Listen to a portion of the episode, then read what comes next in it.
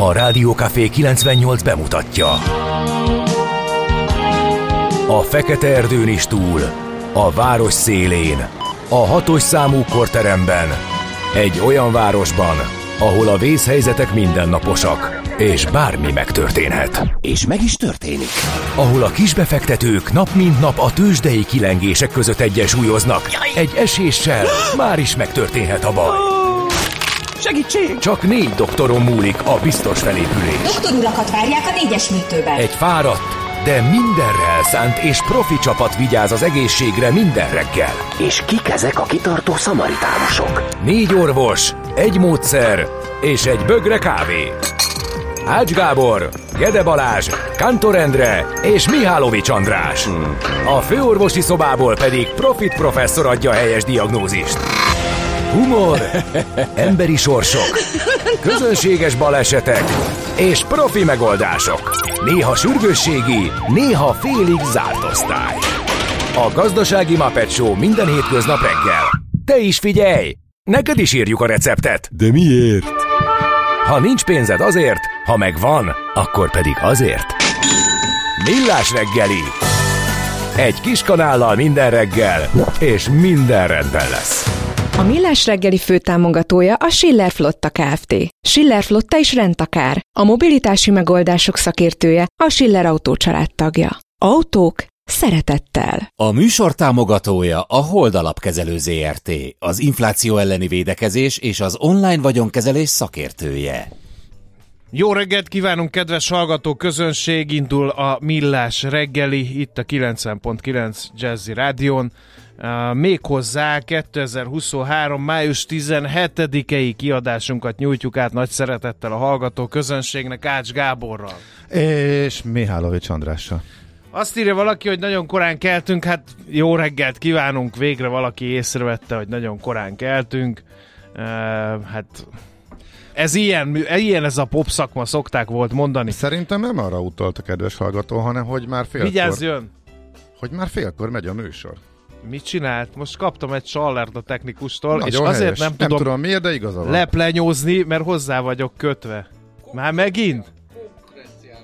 Már megint konkurenciáztam állítólag. De majd megírjátok. Igaza van, akkor elnézést, nem bántom a Mindig technikai vezető van. urat. Mindig igaza van. Ja, a Rádió Café 98.0-án vagyunk, ha valaki ezt így össze vagyok zavarodva. Az egész reggelem tönkrement emiatt. Most vedd át a szót, hadd térjek magamhoz.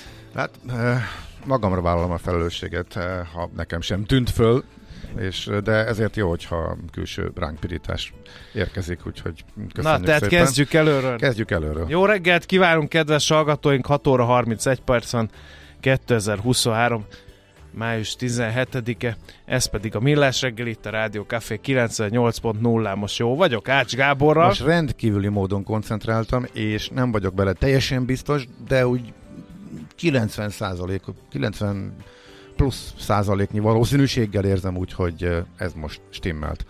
Mondta volt Mihálovics András, akinek gratulálunk, hogy összejött a felvezető. Igen. És ha már korán kezdtünk, és a hallgató arra utalt, hogy már félkor már megy a szignál, és nem csúszik az elej, Ezzel szerintem most legalábbis. Szét Eh, is dumáltuk az ezzel már- megszerzett előnyt. Igen. I- pontosan. Igen. Ott vagyunk, ahol lenni szoktunk. Hogy 0 30 6-os 98 0 98 0 ez az SMS, WhatsApp és Viber számunk is. E, borongos, ködös, jó reggelt, kartársak csendesen indul a nagyvízi tünet és aggálymentes. 21 perc a szokásos útvonalon, D-kartás nagyon összecsapta ezt az egészet de biztos sietett valahová. Gézu is az utolsó pillanatra hagyta az életképét. Nagy örömömre évente hatszor van sumo torna, épp most zajlik. Érdekes, hogy súlycsoportok nélkül küzdenek, néha 100 kilós birkózó, akár 200 kilóssal. Hát ez nálunk is így megy. A gladiátoroknál sincsenek súlycsoportok, úgyhogy ennyit tudok hozzátenni. Isten éltesse a paszkálokat nevük napja alkalmából, illetve a születésnaposok jó, ha tudják, hogy ma van a bringázza munkába nap, úgyhogy löpapának erőt és kitartást a küzdőtéren, már ha munkába bringázik egyáltalán, mert lehet, hogy nem oda bringázik, ahova bringázni szeretne, azaz nem munkába. Azt írja, felszáradó utakon kevés dobozzal hussanható a város per pillanat, maradhatna, mint a hentesnél. írja ő. Na, a születésnaposok még ezen kívül... Igen. Czoller beparáztatott már Mivel? a hajnali hírekbe, hogy egész nap és rengeteg eső. Eső, sőt, még de jégeső hogy, és zivatar is lehet, Ö, ezt mondja. De én, én ezt nem látom annyira az előrejelzéseken. Nekem még eddig az volt, hogy javuló idő lesz záporokkal. Most itt az adásidőnkben egyébként nem is várható, hogy essen Budapesten. Utána viszont kétségkívül jöhetnek záporok, zivatarok. A területi eloszlás az változatos lehet, szinte biztos, hogy lesz, de összességében mennyiségre már nem lesz annyi, mint akár a hétvégén, akár tegnap volt, úgyhogy egy, talán egy kicsit túlzás volt, hogy ma is durva esők jönnek. Ez persze lokálisan előfordul. Igen. Erre készüljetek. Szóval a születésnaposok tudhatnák, hogy ma van a távközlés, illetve 2005 óta már az információs társadalom világnapja, illetve hipertónia világnap is van ma. Valamint a New Yorki tőzsde születésnapja, mert hogy utóbbit 1792. május 17-én nyitották meg a nagy közönségnek. A természetgyógyászat atyát én Ács Gábort egy Kneip kúrára kötelezném, ugyanis ö, hát az a lényeg, Az, hogy az, az miért a kövönjárás? olyan is van, de hogy, hogy hideg vízzel kell Ja, az a hidegvizes. nagyon Mhm. durván megküldeni a delikvenst, és akkor a bőrerek kitágulnak, stb. stb. Úgyhogy a vízkurának több fajtája van, van borogatás, gőzölés, lemolás, lemosás, pakolás, zuhanyok, minden van. Én a hidegvizest tudom neked ajánlani, akkor egy kicsit felpörög a világ körülötted, lesz nagy. Na de várjál, hogy kell ezt csinálni? Belefeküdni Én a váltó hidegvíz, zuhany csinál. Nem. Nem. vagy mozogni benne? Hát mind a kettő lehet, nem tudom, a fürdőszobát takarítod-e, ö, hogyha mozogsz a hideg víz alatt, ha fürdőszobába csinálod, akkor elég a váltózuhany. Aha. És mindig hideggel kell abba hagyni, ne felejtsd el. Hiába vágyik rá minden sejted, hogy egy kicsit átmelegedj, akkor kell abba hagyni, akkor van Azt szerintem a szaunánál is jól van így, és az, úgy, az így lesz a vége kellemes. Az, az menne, de hogy mit, addig mit csinálok a hidegbe, az a, az a hm, kérdés. Jó, oké. Okay. Igen. Aztán ö, 1821-ben született Sebastian Kneip, azért beszélünk erről a témáról, német természetgyógyász, és hát ugye ez a természetgyógyászok atya. Aztán ö, 1836-ban született, tudjuk ki volt az első hivatalos sok világbajnok? Én is puskázom, nem magamtól vagyok, vagyok ennyire okos. Egy Wilhelm Steinitz nevezetű úriember, osztrák-amerikai sakkozó volt, 1836-ban született.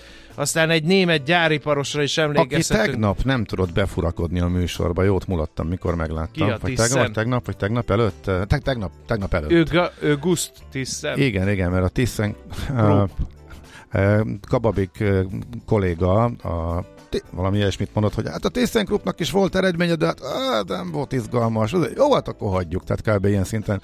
Nem Azért, mert lejárt cég- az ideje Kababik Akkor le, le, lejár, de Igen. attól még ha annyira izgalmasat produkált volna a Tiszen Group, akkor nyilván megemlítettük volna. Úgyhogy a késői utódok eh, ezek szerint eh, uncsivá váltak, de az alapítóról mindenképpen emlékezzünk meg. Tehát a Igen. születésnapján 1842-ben Itt van uh, Tiszen. műsorvezető kollégám, legnagyobb kedvence Jean Gaben, és egyben névadója, Ácsa Gaben Gábor, az emiatt van, Igen. mert nagy rajongója a francia színművésznek, aki 1904.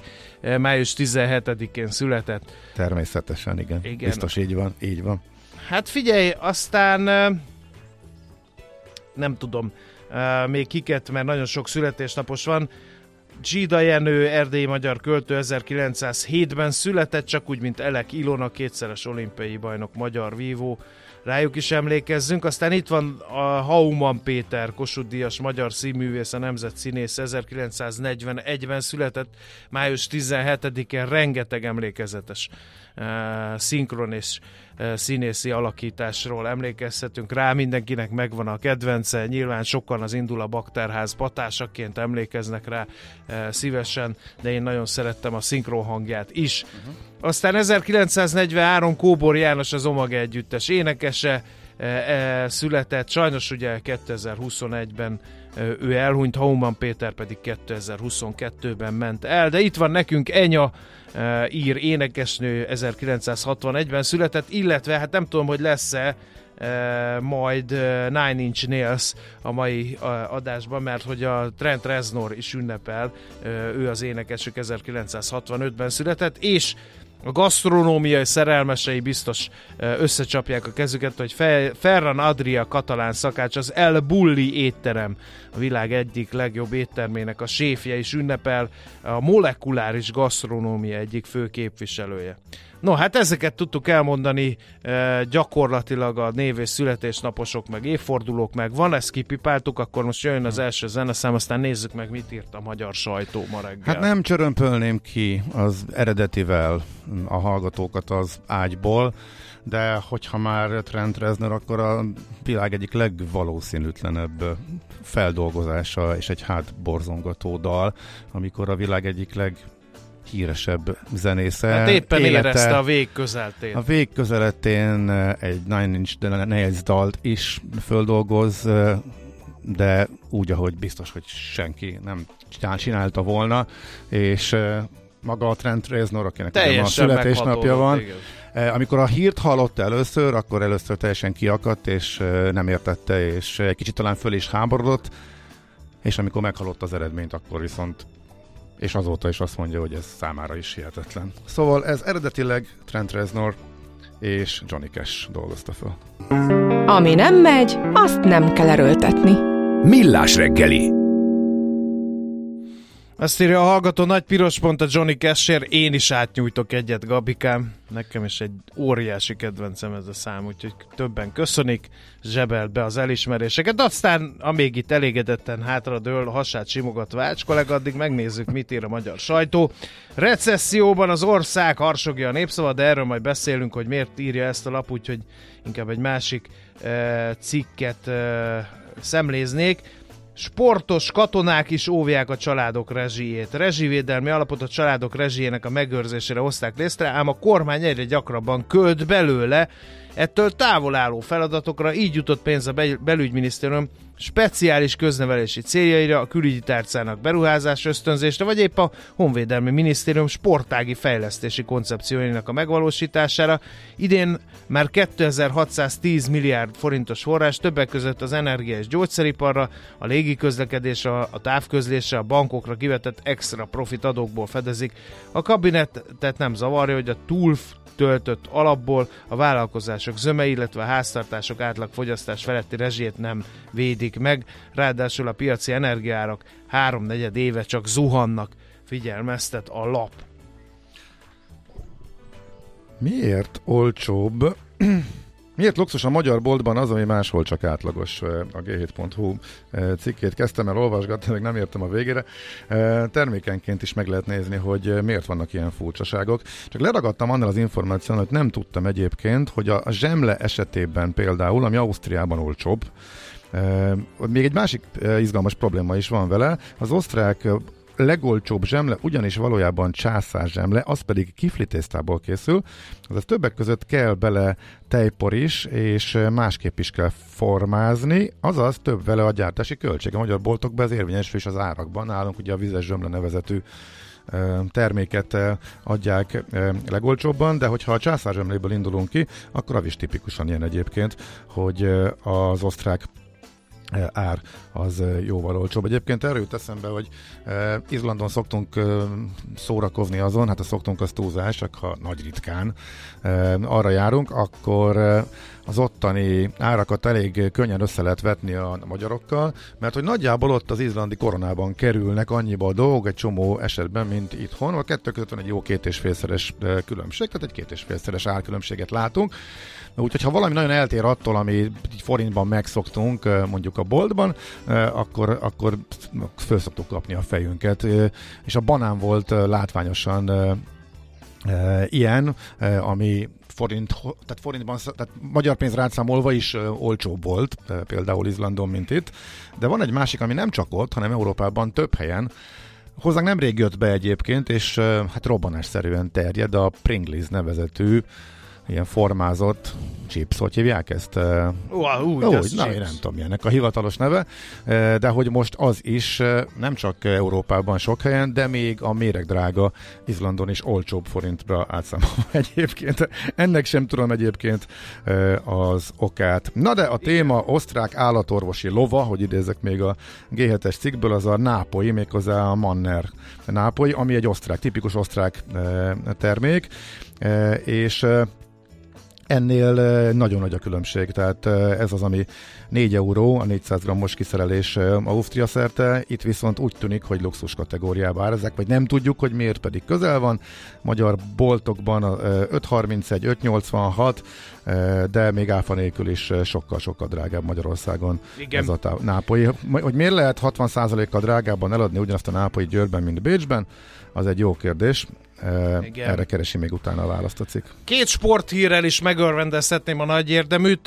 Jegyezzük meg Marozsán Fábián nevét, a római ezres tenisztornán a fiatal teniszező legyőzte a korábbi és leendő világelsőt Carlos Alcaraz, hajdúszoboszlói a fiatalember, idei legnagyobb meglepetését szerezte a tenisz világnak, sikerének jelentőségét pedig igyekszik a helyén kezelni, rendkívül szerényen nyilatkozik, és ez különösen szimpatikussá tette. Aztán a magyar jégkorong válogatott, lé, olé!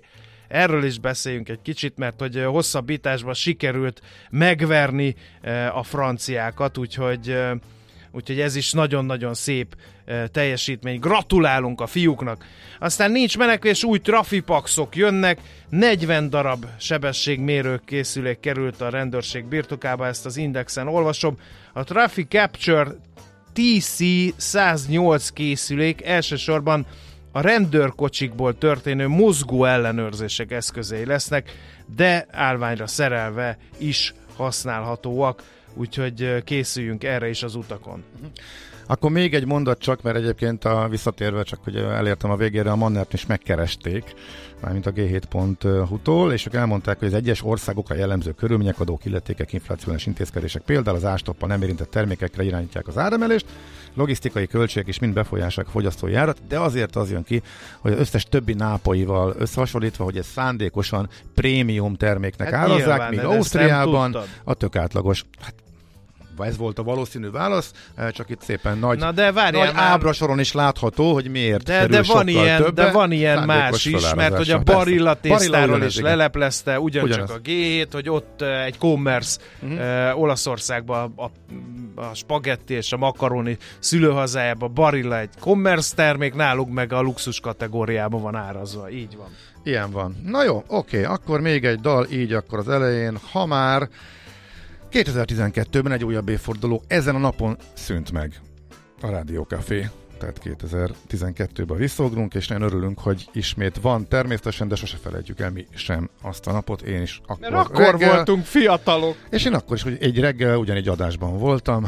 Igen. Úgyhogy de utána, ami történt, az történt. Úgyhogy egy dal, ami arra emlékeztet, talán az egyik legemlékevetesebb dal, amit talán mindenki, aki hallgatta már akkor is, az akkori rádiókafét, ehhez a rádióhoz kötött, és Nesta el is mondta, annak idején, hogy neki azért emlékezetes, mert eszméletlen nagyot küzdött azért, hogy megszerezze a jogait a dalnak, hogy rákerülhessen az akkor még, hát voltak ilyenek, a gyűjteményes CD-kre, amelyen az akkori rádiókafé. Még nekem megvannak. Én is erekjeként őrzöm őket, úgyhogy akkor egy nagyon-nagyon emlékezetes dal azokból az időkből. Hol zárt? Hol nyit? Mi a sztori? Mit mutat a csárt? Piacok, árfolyamok, forgalom a világ vezető parketjein és Budapesten. A tőzsdei helyzetkép támogatója, a hazai tőzsde gyorsan növekvő nemzetközi informatikai szolgáltatója, a Gloster Infokommunikációs enyerté. Budapest értéktőzsde 0,18 százalékos, mínusz 45.848 ponton zárt. A vezető papírok nem mutattak olyan, már nem mindegyik mutatott olyan markáns irányt. Az OTP 0,14%-ot drágulva 10.900 forinton landolt, a MOL fél százalékot erősödött 2756 forintig. Bezzeg a Richternél volt egy nagy zakó, 1,3%-os mínusz jött össze a gyógyszerrészvényel, és 8120 forintig esett vissza. A Telekom stagnálgatott 0,12 százalékos mínuszban 418 és fél forinton fejezte be a kereskedést. Az x kategóriában nem sok minden történt, a Glosterben volt értékelhető forgalom 2,2%-os mínusszal, és mondjuk az Oxotec is kitett magáért forgalom tekintetében, de ott sem volt jó a hangulat, 5,4%-os mínuszt hozott össze a tőzsdei előszobában forgó papír. Amerikában a kis mínuszos szüttyögésből lett egy kicsit nagyobb az utolsó fél órában beütötték a piacot. Állítólag azért, mert hogy Biden elnök hirtelen hazamegy, megszakítva külföldi útját, mert hogy az adósságplafonnal vannak állítólag problémák, amiről 99% az elemzőnek azt mondja, hogy úgyis megoldják, mert mindig megoldották. Ez nem érdemes vele foglalkozni, de van, aki azért mégis jobban odafigyel rá. Nagy részvények megint jobban teljesítettek, tehát összességében a helyzet rosszabb, mint amit az indexek a nagy részvények által fölfelé nyomott, mert az ő súlyuk nagyobb indexek mutatnak, ezzel együtt inkább egy kis esést láthattunk, és az utolsó pillanatos eladásnak talán nincs jelentősége, de ez majd nyilván holnap kiderül. Amúgy néhány gyors jelentés is kifejezetten sanyarú képet mutatott, úgyhogy ezért is estek az árak.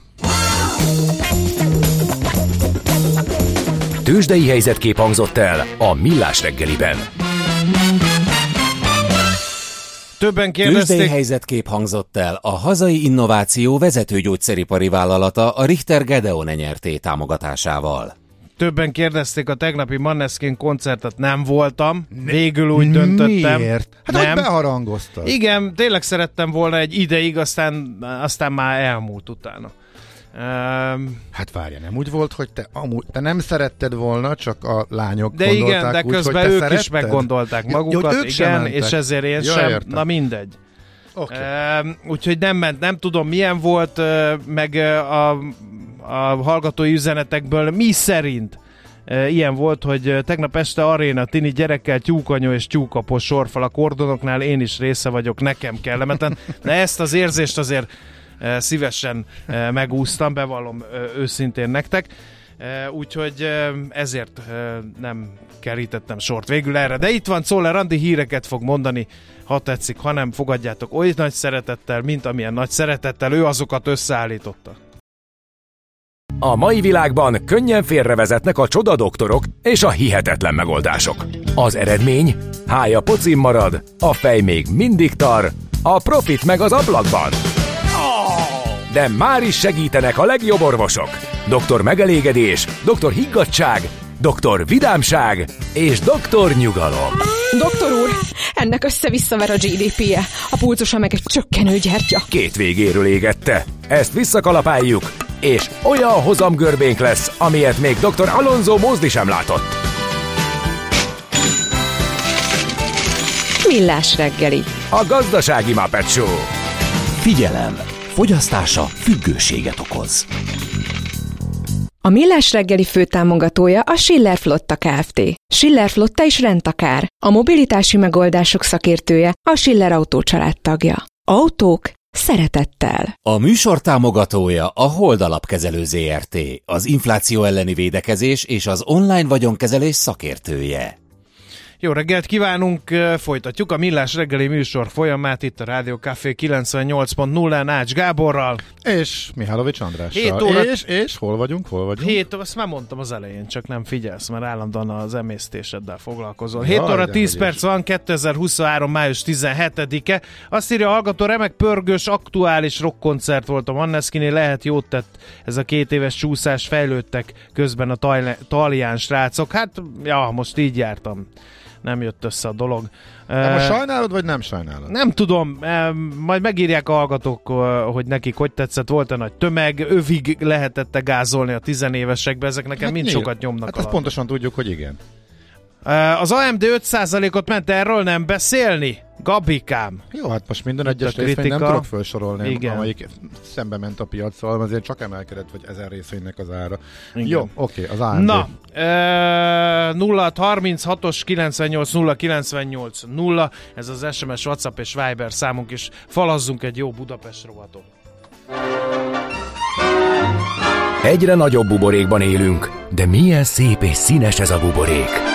Budapest, Budapest, te csodás! Hírek, információk, események, érdekességek a fővárosból és környékéről.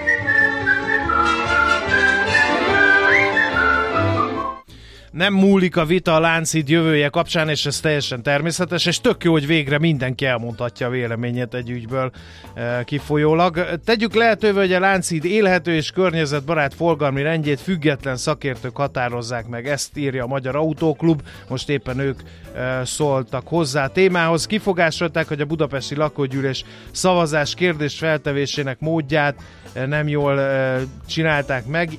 Az okos kompromisszumot támogatják, úgy fogalmaznak. Olyan megoldás kell, amely nem vonza vissza az eredeti torlódásos állapotot, ugyanakkor a másik szélsőséget, az üres híd állapotát sem tartósítja, nem terheli értelmetlenül a környező úthálózatot és a környezetet. Azt nem árulták el, hogy kik lennének a független szakértők az autóklub szerint? Nem tudom. De kérdezem, tehát, hogy... De itt van. Uh-huh azt mondja, hogy felkérték a Magyar Mérnöki Kamarát, a Magyar Urbanisztikai Társaságot, uh-huh. a mhm. Közlekedés Tudományi Egyesületet, a Magyar Útügyi Társaságot és a Budapesti Műszaki Egyetemet, hogy független szakmai testület útján határozzanak meg olyan kompromisszumos megoldás, amely környezetkímélő és a közlekedés minden résztvevőjének egyaránt megfelel. És felteszik a kérdést, hogy miért újították fel a hidat, ha autósok azt nem használhatják. Tehát ez a Magyar Autóklub véleménye a lánc. De mondjuk ez a kérdés, ez nagy hülyeség volt a végére. Egyébként azok a szervezetek tök jó lenne, hogyha igen, mind megvizsgálnák és megszólalnák, de hát amiért újtották föl hidat kérdésre, tudjuk a választ. A, meg arra is tudjuk a szakmai választ, a szakmai konszenzus. Mondjuk, hogy milyen irányba megy a világ, és hasonló helyzetekben mondjuk tőlünk nyugatabbra hogyan igen. döntenek, és nem szavaztatják az embereket, hanem igazából nem is kérdés, hogy az emberek nagy része, meg a szakma nagy része mit gondol, azért furcsa ez egész, sőt, meg már kicsit nyilvánvalmas ez, a, amit a láncít körül folyik. E, ismerkedjünk meg egy szóval Airspeed technológia, ezzel tárják fel az Andrássy úton a fák gyökérzetét, a Terézváros önkormányzat megbízásából a főkert, az Oktogon és a Csengeri utca között 600 négyzetméteren évelő szőnyeget próbál leteríteni e, szakmai kihívások közepette. Az első lépés, hogy a felső rétegen található murvát és szennyezett talajt friss komposzttal kevert termőföldet cseréljék, hogy az itt lévő fák se kijön, néhol a földfelszín felett futó gyökereit még véletlenül se sértsék meg.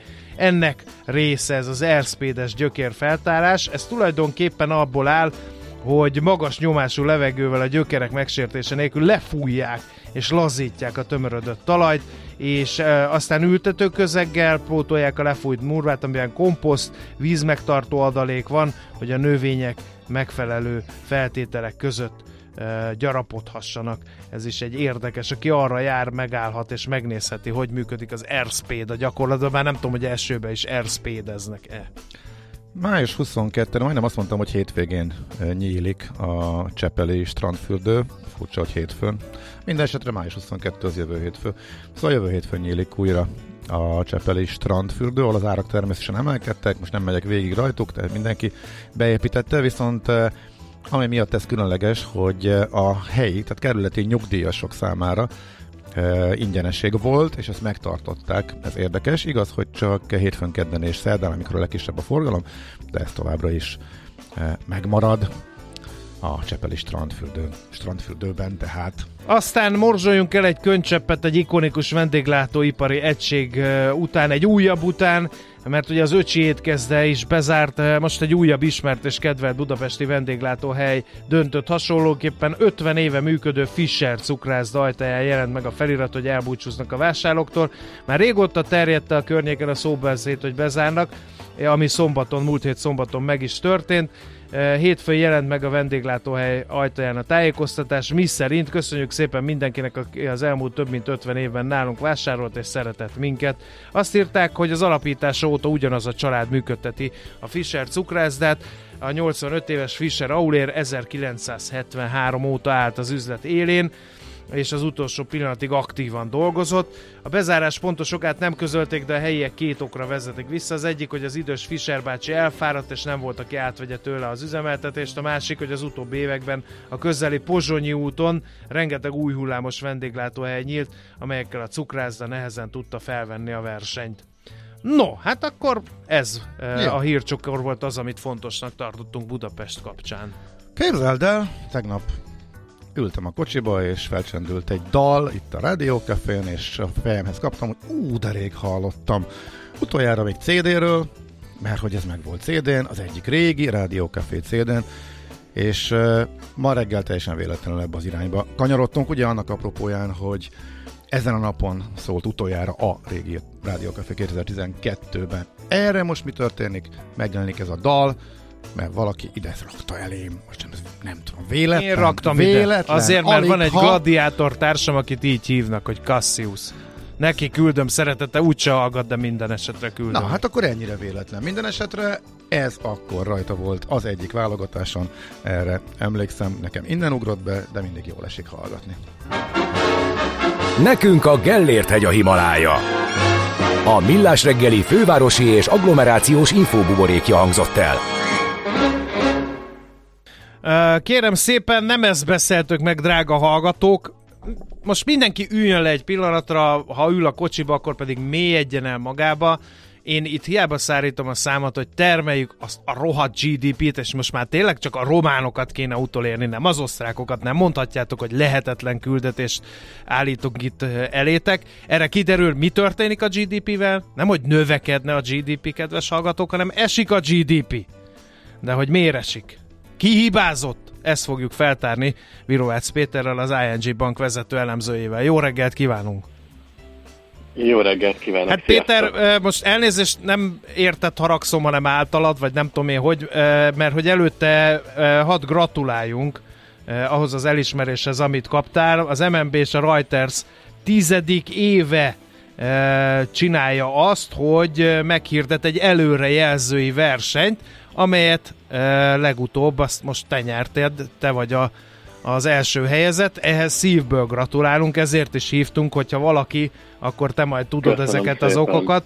És akkor a nominációt is felolvasnám. Péter kimagaslan pontos és megbízható előrejelzéseinek, valamint a gazdasági elemzések terén való elhivatottságának és szakértelmének méltó elismerése ez a díj, úgyhogy gratulálunk még egyszer a hallgatók Gratulálunk, is. és örülünk, hogy ezt a millás reggeli hallgató is eh, gyakran élvezhetik, úgyhogy köszönjük, Na, hogy szóval. Köszönöm szépen, hogy itt lehetek. Uh, szóval, hol ment félre ez az egész GDP ügy?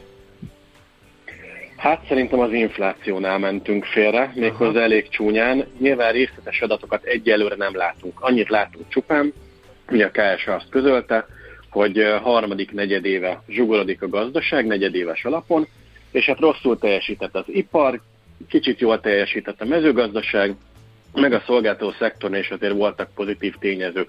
Most ezzel azért nem sokra megyünk nyilván, úgyhogy mindenképpen két hét múlva, majd június 1-én jönnek a részletes adatok, és akkor abból már egy sokkal szebb sztorit össze tudunk rakni, de nekem nincsenek kétségeim itt, hogyha lefordítjuk ezt egy másik történetre, akkor azt mondhatjuk, hogy összezuhant a fogyasztás, összezuhant a beruházás. Miért? Mert magas az infláció, ezt nem követi le a béreknek a növekedése, vagyis egész egyszerűen a lakosság vásárlóereje az bezuhant, és hát valószínűleg most jutottunk el odáig, hogy a lakosság, a háztartások elmentek a falig, ameddig fel tudták élni a korábbról, meg, korábbról felhalmozott megtakarításaikat, és innentől kezdve ennyi volt, tehát most már egész egyszerűen nem tudnak többet költeni, és, és beszakadt a fogyasztás, és hát a magas kamat környezet, meg az álmos könyvek szerint nem igazán tesz jót a beruházási kedvnek, és ezt látjuk akár az ingatlan piacon is egyébként, meg elsősorban a KKV szektor beruházási döntéseiben, már ott azért az állami programok valamennyit segítenek, de hát vajmi keveset, úgyhogy ha úgy tetszik, szerintem nagyjából a nettó export az, ami víz felett tartja most a gazdaságot, vagy hát víz felett, nagyjából a víz felszín, ugye mínusz 0,2-ről beszélünk, hogyha nagyon jó fej vagyok, azt mondom, hogy stagnálás körüli állapot, hát nyilván bajusszal kezdődik, úgyhogy na uh-huh. hát mhm. zsugorodik a GDP. Mondtad, hogy a szolgáltató szektor és a mezőgazdaság jobban teljesített, ezt különösen a, a előbbit azt nehezen értük, hiszen hogyha az embereknek nincs pénzük, akkor miből fizetnek szolgáltatásokért? Nagyon érdekes kérdés, ugye a KSH egyáltalán nem közölt semmi részletet, csak ennyit így odalökött nekünk, hogy az egészségügyi szektor a szolgáltatáson belül jól teljesített. De most ezért ez egy némi fejvakarásra ad okot, mert hogyha a szolgáltató szektorról beszélgetünk, és ezért mi is szoktunk elég sokat, akkor nyilván az emberek nem az jut először eszébe, hogy ja persze, hát az egészségügy, hát az mindig húzza a GDP-t, ugye? Tehát, hogy valahogy az úgy nem, nem ez jut az embernek az eszébe először. Mondjuk turizmus, vendéglátás, meg, meg hasonlók, de nem az egészségügy. És az a helyzet, hogy szerintem legalábbis itt van egy kis barbatrükk ebben az egészben, ezért elég sokat lehet hallani mostanában hatalmas várólistákról és arról, hogy az emberek fogják magukat, megunják ezt, és aki teheti, elmegy magárendelésbe. És valószínűleg ez a fajta változás az, ami elkezdte meglökni az egészségügyi GDP-t, ha úgy tetszik, és hogy egyre többen veszünk igénybe magárendeléseket, illetve az, hogy véletlenül átalakult a rendszer, és hát olyan szinten működik most a TB támogatása az egészségügynek, hogy abban érdekeltek az orvosok, az ellátó intézmények, hogy minél több laborvizsgálatot, minél több ellenőrző vizsgálatot rendeljenek el, ami megint csak gyakorlatilag növeli a GDP-t ezen keresztül, úgyhogy most mondhatjuk azt, hogy ez tök jó, mert prevenció és hasonlók, és akkor lehet, hogy ebből majd hosszú távon profitálunk, de amikor azt emeljük, hogy a szolgáltató szektoron belül az egészségügy teljesít baromi jól, akkor azért ott, na, ez egy kicsikét diszonás. Tehát érezzük, hogy Igen. akkor a többi viszont nagyon nem oké, okay, és akkor azt azért ott már megjelenik Igen. az, hogy nincsen Igen. az embereknek már annyi pénz. Ha már az csak az egészségügy hasít, kezdve. akkor ott nagy baj van. Viszont a mezőgazdaságot Igen. sem értem, mert nem most van az főszezon, ráadásul az ukrán gabona miatt mindenki e, sivítozik, ami meg e, töri le az árakat, és ugye az élelmiszerek ára is megy lefelé. Az meg hogy jöhetett ki? Igen, egyáltalán hogy számítódik a GDP a mezőgazdaságnál, amikor még olyan sok minden nem történik az év első negyedében? Nagyon jó, rátapintottatok a lényegre, sehogy. Igazániból modellbecslésről beszélünk. Tehát itt nem arról van szó, hogy valami, valami megtermelődött már, amit konkrétan számba tudunk venni, hanem igazándiból itt egy modellbecslés zajlik, az elmúlt x év teljesítményei alapján megnézik, hogy nagyjából milyen lehet idén a mezőgazdaság teljesítménye, és azt gyakorlatilag elosztják, és akkor ebből egy részét az első negyed évre lekönyvelik, úgy, hogy igazániból még semmit nem tudunk az egészről. Hát annyi, annyit tudunk, bocsánat, annyit tudunk, hogy az időjárás az kedvezőbb, tehát most nem várható olyan asszály, mert Pontosan. az ország nagy részén azért most kedvezőek a viszonyok. Sokkal rosszabb volt a helyzet tavaly ilyenkor. Így igaz, és pont ez a lényeg, hogy tavaly ilyenkor sokkal rosszabb volt helyzet, nagyon alacsony a bázis, tehát ehhez képest még egy simán átlagosnak tekinthető év esetében is azt mondhatjuk majd, hogy a mezőgazdaság nagyon erőteljes húzó ereje lesz idén a gazdaságnak, és hogyha sikerülne elkerülni az asszályt, ne Isten, még az öntözési problémákat is sikerülne nagyon rövid távon megoldani, akkor az már jöhet egy, vagy hozhat egy átlag feletti mezőgazdasági teljesítmény, és akkor itt ne ilyen 3 meg 5 százalékos növekedésben gondolkodjunk, hanem tavaly ilyen 30 százalékos visszaesésről beszéltünk, tehát akár nagyon jó esetben idén egy ilyen 50 százalékos növekedés benne van a mezőgazdaságban, és 4-5 százalékos súlyjal nézve, azért ez már egy távolról is szemmel jól látható növekedés. Hát majd most generál. akkor a parasztok Vagyis, fogják megmenteni tehát, a magyar GDP-t. Tehát képes, képes pont kihúzni a recesszióból, hát a mínusz nullából plusz nullába vinni. Pontosan. A... Aha. Ez az! Látjátok? Mi gazdák ez, ez megcsináljuk, lehet, amit követel a hava a haza. Igen. Na, figyelj Igen, Péter, milyenek, a, lehet, hogy én lesz. milyenek a kilátások? Mert hogy én olvastam elemzőknek a véleményét, és valami olyasmi konszenzus sejlett fel előttem, hogy, hogy nem ez a, a legrosszabb adat, hanem még, még mehetünk tovább mínuszba. Hát igen, nagyon nagy kérdés a második negyedév. Elég sokat vitatkozunk azon, hogy akkor most a második negyedévben még mindig zsugorodunk, vagy már nem. Én azt gondolom, hogy a mezőgazdaság ugye azért már a második negyedében valamit látunk belőle, és ott, hogyha ő tud hozni, a mezőgazdaság tud hozni egy masszív pozitív teljesítményt, akkor szerintem kimászunk a technikai recesszióból. Ha ne adj Isten beüt valami probléma, bár itt most május közepén ülünk, tehát azért azt már látjuk, hogy a nagy tragédia nincsen, de mégis, hogyha lenne valami komolyabb gond júniusban, akkor azért sajnos előfordulhat, hogy még a második negyedév is mínuszos, és hogyha az is mínuszos lesz, meg az első is, hát akkor az már hódziher, hogy a másfél százalékos kormányzati előrejelzést nem lehet elérni szerintem, de hát onnantól kezdve már az is kérdés, hogy ilyen nulla százalék meg lesz a stagnálás. Én egyelőre nem vagyok ilyen nagyon túlzóan optimista, én egy én 0,2%-os növekedést mondok most, de fenntartom a lehetőséget annak, hogy azért pozitívan fogunk mi csalódni, elsősorban a mezőgazdaság miatt, de azért azt lássuk be, hogy, nem a mezőgazdaságra kell építeni egy hosszú távú fenntartató növekedést, ahol gyakorlatilag pillanatok alatt tud, tud fordulni az időjárás és bármi. Úgyhogy hiába lesz mondjuk ide egy kicsikét jobb a növekedés, azért ebből még nem lesz hosszú távon egy sokkal fenntarthatóbb és stabilabb növekedés, ezért lenne itt még mind dolgozni gazdaságpolitikai szempontból. Köszönjük szépen, Péter!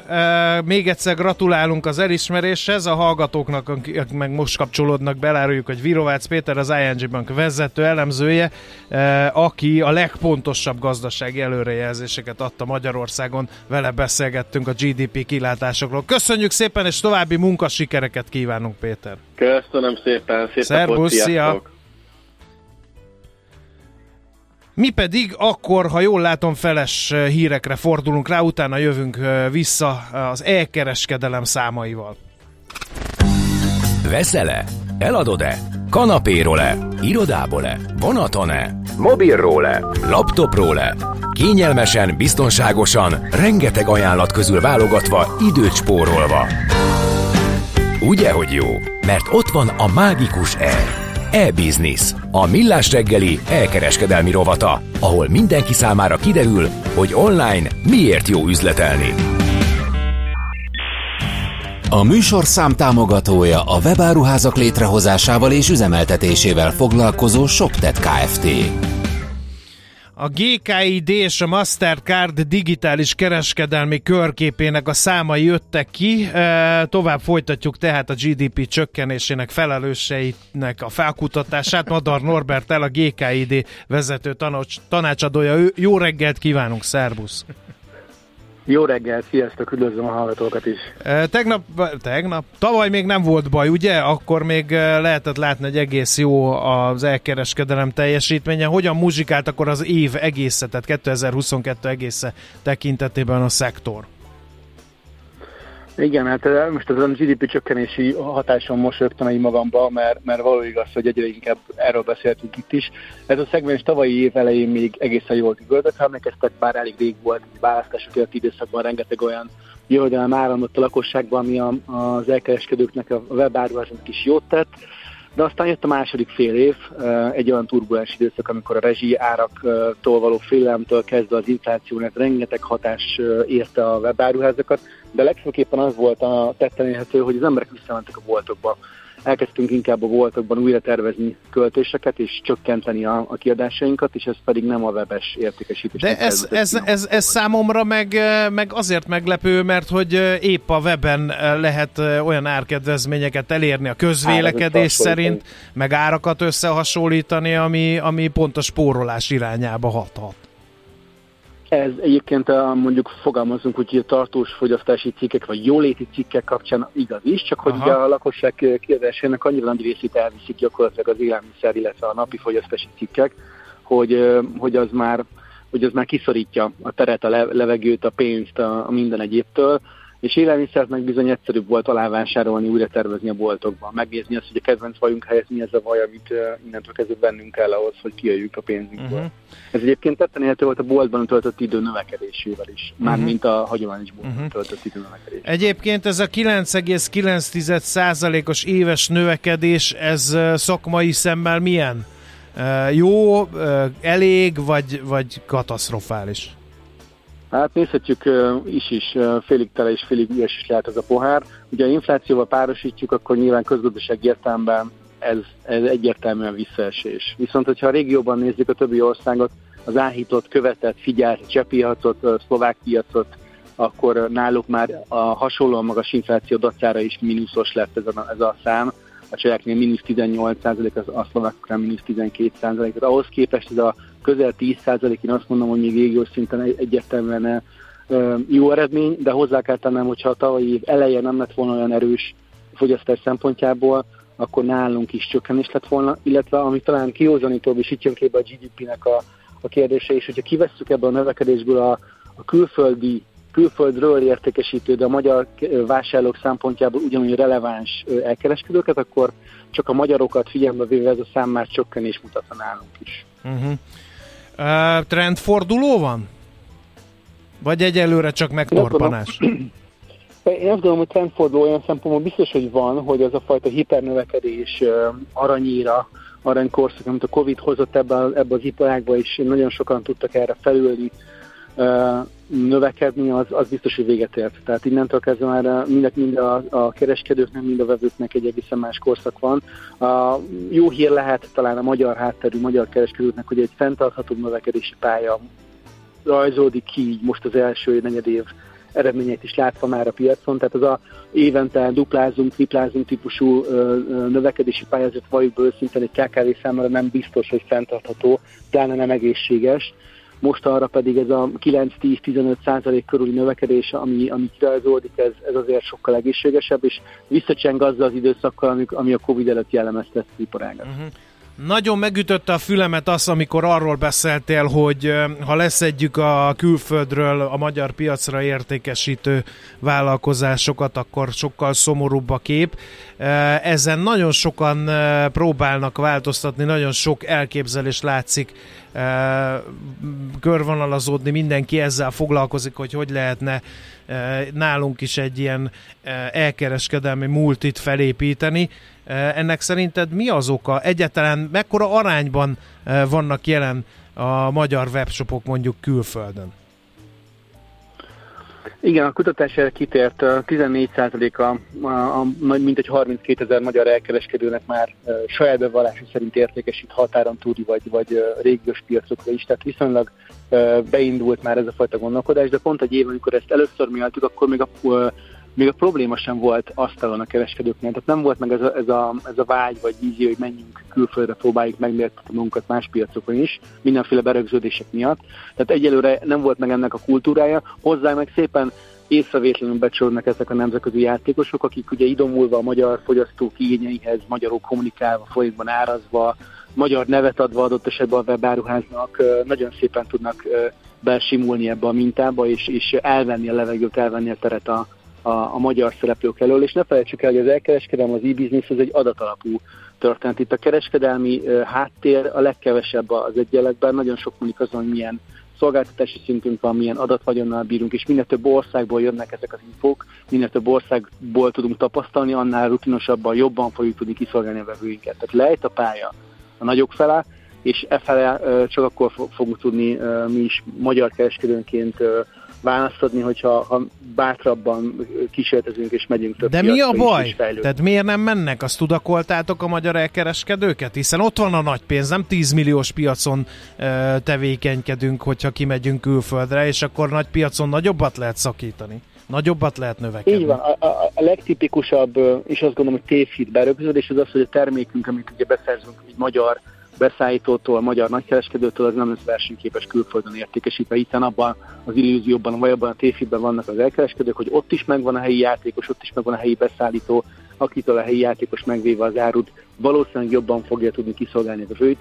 De mondom még egyszer, ez nem csak a kereskedelmi, sőt, abszolút nem a kereskedelmről szól magában, hanem rengeteg minden másról is. És hogyha a szolgáltatás megfelelően versenyképes hozzá, megpróbálunk mi is idomulni a külföldi piacon, a külföldi szereplők szokásaihoz, a vásárlói igényekhez, akkor, akkor van esélyünk, van lehetőségünk, csak ez nekünk a magyar kereskedői vinában nincs annyira benne organikusan, mint egy csehekben. Gondoljatok a cseh piacra, ahol a, a szlovák ö, belépés az egy organikus, már-már kötelező Na jó, de hát nekünk is számára. itt van a Székelyföld, itt van a délvidék, tehát oda is lehetne azért. Valamennyire nyilván nem egy egész ország. sem a két mhm. országgal. Igen. Így van. Így Figyelj, nagyon fontos külön. ír egy hallgató egy érdekes dolgot. Minek vásároljak magyar boltban? Hátizsákot vettem a németeknél, 20 euró volt szállítással, itthon 15 ezer forint. Gázkazánt vettem a lengyelektől, 130 ezer forint, itthon 290 ezer. Tehát itt mennyire vannak benne a gazdaságpolitikai tényezők ebben, hogy nem nagyon mennek az elkereskedők sem külföldre. Mondjuk az, hogy, hogy nem nagyok az adók, magasak a beszerzési költségek, kis nyitott gazdaság vagyunk, mindent külföldről kell hozni, stb. stb. Mind közrejátszik. Tehát amit felsorolta, akár az euró árfolyam ingadozása, nyilván a magas áfa, ezek mind olyan tényezők, amik hátráltatják a szereplőket. De mondom még egyszer, vannak azért kivételek, vannak jó példák, akikre fel lehet nézni, akiket lehet követni, csak nálunk ez nem egy természetes üzleti tervben kezdettől fogva jelenlévő stratégia, hanem általában az a tapasztalás, akkor szokott ez terítéke kerülni, amikor valaki kinövi a piacát. Tehát marad uh-huh. a példánál, mondjuk egy épületgépészeti szereplő annyira nagyra nő már, hogy nincs több ö, ügyfélkör, akit meg tudna hatásan olcsón szólítani, akkor elgondolkodik a külföldi ö, piacra lépésen, de ez már több évnyi működés követően szokott előzőni nálunk, míg a legtöbb régiós versenytársunknál már kezdettől fogva úgy alakul meg a webáruház, hogy több nyelvre, több pénz nemmel tudjon kísérletni. És ugye, ha innen biztosítja a logisztikát, tehát innen küldi ki a csomagot, akkor ezért ez egy viszonylag olcsó belépési küszöbbel megugorható történet, le kell folytani nyilván az oldalt, kell hozzá ismerni a helyi sajátosságokat, de azért nem nem boltnyitásról beszélünk egy, egy idegen országban, nem embereket kell felvenni uh, holnaptól kezdve más, más nyelven beszélve, Igen. hanem egyszerűen csak bátran kell uh, más piacokhoz is jól. Nagyon-nagyon elszaladt az idő, egy utolsó kérdést azonban még fel kell tennem. Milyen a 2023-as kilátás az elkereskedelemben? Eddig, eddig a tavalyi évhez mérten, aminek nyilván az első négy éve volt a legerősebb, egészen, egészen hely, hely tud állni az év, nagyjából egy ilyen stagnálás plusz 4-5 százalékos szinten tudott zárni a Q1, és a kereskedők ennél fontosabb, hogy bizakodóak a folytatást illetően, tehát úgy vannak vele, hogy a rezsiválságot kvázi túlélve, az új szerződéseket megkötve, innen már csak felfele van. Jó, végszónak tökéletes. Nagyon szépen köszönjük az összefoglalót, jó munkát kívánunk! Köszönöm Köszi. szépen, sziasztok! Szerbusz! Madar Norbertel a GKID vezető tanácsadójával beszélgettünk még hozzá az elkereskedelem kapcsán egy tanulmányt eh, állítottak össze a GKID és a Mastercard digitális kereskedelmi körképét. Na hát a régebbi dolog után jöjjön egy kiváló az újak közül. Na megtaláltad-e? E-Business, a millás reggeli elkereskedelmi robata hangzott el. E-Business, üzletei online. A műsorszám támogatója a webáruházak létrehozásával és üzemeltetésével foglalkozó ShopTet Kft. Egy erős kávét kérnék. Na és milyen legyen, kicsi vagy közepes? Hát semmi esetre sem nagy.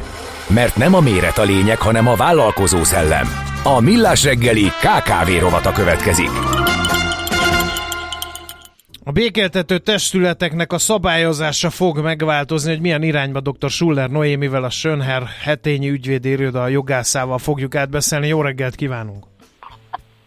Jó reggelt kívánok, és köszöntöm a kedves hallgatókat. A legfontosabb kérdés, aki nem hallott volna róla vállalkozóként, mi az a békéltető testület, mit csinálnak? A béketedő testület az a fogyasztói jogviták bírósági eljáráson kívüli rendezésére hivatott alternatív vitarendezési eljárás. Uh-huh. És ennek a szabályozása változik, kiváltoztatja meg, és a vállalkozóknak mit kell ebből tudni?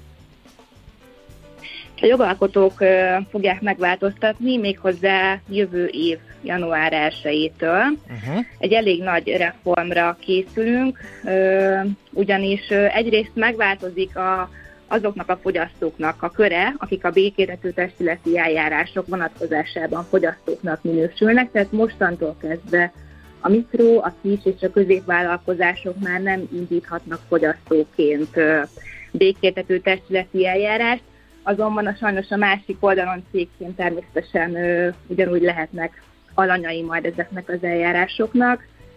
Ö, másrészt még ami fontos újítás, az a cégek kötelezése, ez azt jelenti, hogy most már ö, január 1-től akkor is ö, kötelezőek ö, lesznek a békéltető testületi határozatban ö, leírtakat betartani a, a cégek, hogyha az érvényesíteni kívánt igény a fogyasztói eljárásban a 200 ezer forintot ö, maximum eléri, tehát, ö, és nem tettek ö, úgymond ilyen alávetési nyilatkozatot. Ez ugye eddig úgy volt, Hú, ez hogy eddig nagyon bonyolult, tehát hogy így le, lefordítva ezt a dolgot, hogyha én veszek egy pólót, ami nem tetszik, és eh, jogvitába bonyolódom, mert nekem azt rossz minőségbe adták el, erről én tudok, és elmegyek egy ilyen békéltető testülethez, az mondjuk pár ezer forintos tétel, egy ilyen póló, ilyenkor, és azt mondja ez a pólóáros, hogy hagyjál engem békén,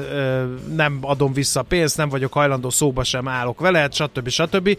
Akkor van a békéltető testület, és ilyenkor a békéltető testület hiába nem működik együtt ez a pólóárus velem, akkor is kötelezhető, hogy már pedig álljon szóba velem, vagy már pedig fizesse vissza a pénzemet? Pontosan. Aha. Igen, igen. Azért, ha az érvényesítés az igény a maximum 200 ezer forint, ez lehet akár tényleg már egy tévé is, vagy egy, egy, egy hűtő, akkor igen, akkor is kötelezheti, Uh-huh. hogy az igényemnek legyen elég. Mi van, Pontosan. hogyha, hogyha fittyet hányok a békéltető testület kötelezvényére vállalkozóként? Én azt mondom, hagyjanak engem békén, van nekem elég bajom, nem érdekel a békéltető testület sem. Meg a fogyasztó sem. Igen, akkor az sajnos egy fogyasztóvédelmi hatósági eljárást fog maga után vonni, és hát egész jelentős összegű bírságok kiszabására is sor fog történni. Tehát ez most már kötelező a bírság kiszabás, tehát nem lehet semmiképpen megúszni. Ö, annak összege pedig függ a cég árbevételétől, a szolgáltatás nyújtásától, méretétől és persze a jogsértés sújtásújától uh-huh. is. Ez a cégek kötelezése, ez ezt jelenti, hogy, hogy hiába nem működik együtt, hiába elutasító, hiába vitatkozik, kötelezni lehet, hogy ezt hajtsa végre, ha nem, akkor jön a fogyasztóvédelmi bírság, ugye? Igen, pontosan. Uh-huh, uh-huh. Igen, ha megalapozottnak találják az igényt, a békétető testület, akkor uh, és maximum 200 ezer forint az igény, akkor igen, akkor az a határozat az kötelező végrehajtani. Ha nem hajtjuk végre, akkor, akkor egyrészt igen, bírságkiszabást von maga után, másrészt meg mehet a fogyasztó a bírósághoz, és akkor végrehajtási záradékot is kérhet a határozatra. Igen. Azt kérdezze a hallgató, hogy kell-e ügyvéd ahhoz, hogy a békéltető testület előtt eljárjon egy magánszemély, vagy mit és hogyan kell ö, tennie ezt? Nem kell ügyvéd, természetesen igénybe lehet venni, azonban az ügyvédi költséget azt nem lehet az eljárás költségéhez majd beszámítani. Uh-huh. Aztán azt, azt is kérdezik, hogy állami szereplőkkel szemben lehet-e békéltető testülethez fordulni. Állami szereplőkkel Igen. Szemben. Hát ez attól függ, hogy hogy a fogyasztóvédelmi törvényben ők vállalkozásnak, tehát olyan állami szereplőkkel szemben, akik vállalkozásnak minősülnek. Uh-huh. Jó, mennyire változik még az ügymenet itt, ez az utolsó kérdés, mert hogy nagyon elmentünk ebbe az online irányba, és azért mindig bíróság elé Igen. járni, az, az kicsit macerás. Egyébként is, de mostanság meg különösen, és nem mindenki ért, hogy miért nem lehet ezt online csinálni. Igen, pontosan ezért is a jogalkotó is halad, halad a korral, és főszabály szerint a testületi eljárások azok online meghallgatás, online fognak ö, folyni. Természetesen, ha, ha valakinek komfortosabb, akkor személyes meghallgatásra is lehetőség van. Azonban a cégek, mivel ők amúgy is elektronikus kapcsolattartásra kötelezettek, ezért ők nem kérhetnek személyes meghallgatást. Jó, no, hát értjük ezt a rendszert, meg szerintem még fogunk is róla beszélni. Nagyon szépen köszönjük az összefoglalót, jó munkát, szép napot kívánunk mára.